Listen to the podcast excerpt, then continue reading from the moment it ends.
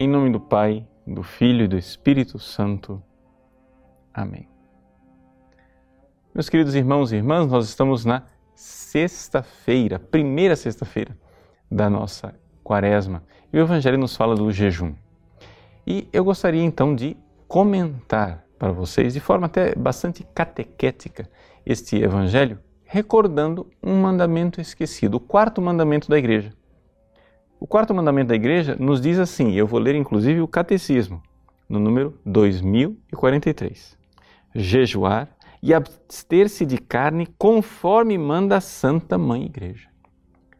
A pergunta é, quando é que manda a Santa Mãe Igreja? Ou seja, quando é que nós somos obrigados a jejuar e a nos abster de carne? Bom, um desses dias obrigatório é a sexta-feira todas as sextas-feiras do ano, exceto quando é dia de solenidade, por exemplo, Natal, é? aí não se faz jejum, não se faz abstinência, mas todas as sextas-feiras do ano são dias penitenciais. E nós católicos somos obrigados, por mandamento divino, a fazer penitência. E não somente isso, por mandamento da Igreja, a fazer penitências juntos num dia determinado, que é a sexta-feira. Isto está dito com muita clareza, não somente no Código de Direito Canônico, mas numa Constituição Apostólica assinada pelo Papa Paulo VI há 50 anos atrás, no dia 17 de fevereiro de 1966. Essa Constituição chama-se Penitemini.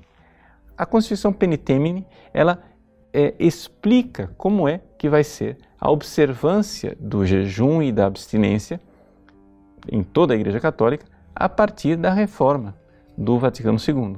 E esta Constituição ela foi recebida pelo Código de Direito Canônico do Papa João Paulo II, São João Paulo II, em 1983.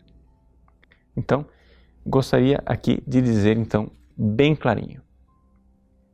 Nós somos obrigados a fazer alguma penitência em todas as sextas-feiras do ano, exceto nas sextas-feiras que sejam uma solenidade, um dia de festa para a igreja.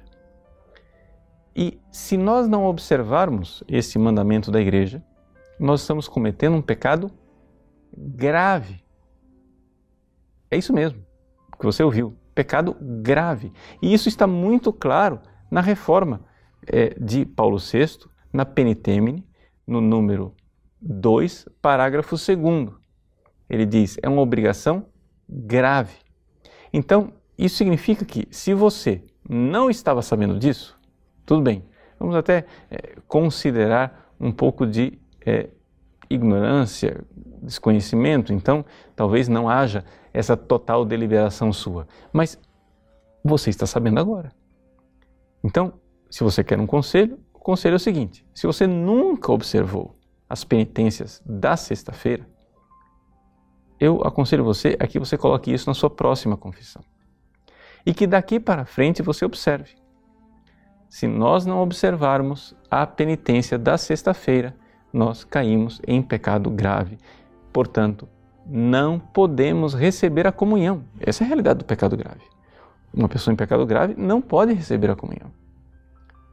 Você vai dizer assim, mas padre, não tem ninguém pregando isto. E eu vou dizer, filho, a igreja determinou, está aí. Nós não estamos inventando a igreja. Os mandamentos, os cinco mandamentos da igreja, eles nos obrigam subgrave, ou seja, sob pena de pecado mortal.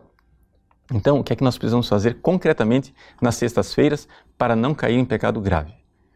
Sextas-feiras, tradicionalmente são um dia de abstinência de carne. Mas a Constituição Christus Dominus do Concílio Vaticano II deu uma possibilidade a que os bispos e as conferências episcopais comutassem essa abstinência de carne por obras de caridade e práticas de piedade, ou seja, alguma obra de caridade concreta com os irmãos e alguma oração piedosa que você faça. Então, a Conferência do Brasil, a CNBB, ela aceitou essa possibilidade e deu aos fiéis essa faculdade de é, mudar, Então, o ideal seria nós fazermos abstinência de carne. Não é possível, porque você não manda na cozinha, porque não tem alternativa é, de você é, comer outra coisa, então você pode comutar por uma obra de caridade ou uma prática de piedade. É esta a lei. Portanto, fazer as sextas-feiras um dia em que façamos uma obra a mais de penitência. Mas é interessante recordar, é algo a mais, não é a oração que você faz todos os dias. Tem que ser aquela oração própria para fazer daquele dia um dia diferente dos outros. E então, se é assim, que você viva esta sexta-feira todas as sextas-feiras da sua vida unindo-se à paixão de Cristo. Esse é o espírito desta prática maravilhosa que a igreja nos propõe com o quarto mandamento da igreja. Deus abençoe você. Em nome do Pai, do Filho e do Espírito Santo. Amém.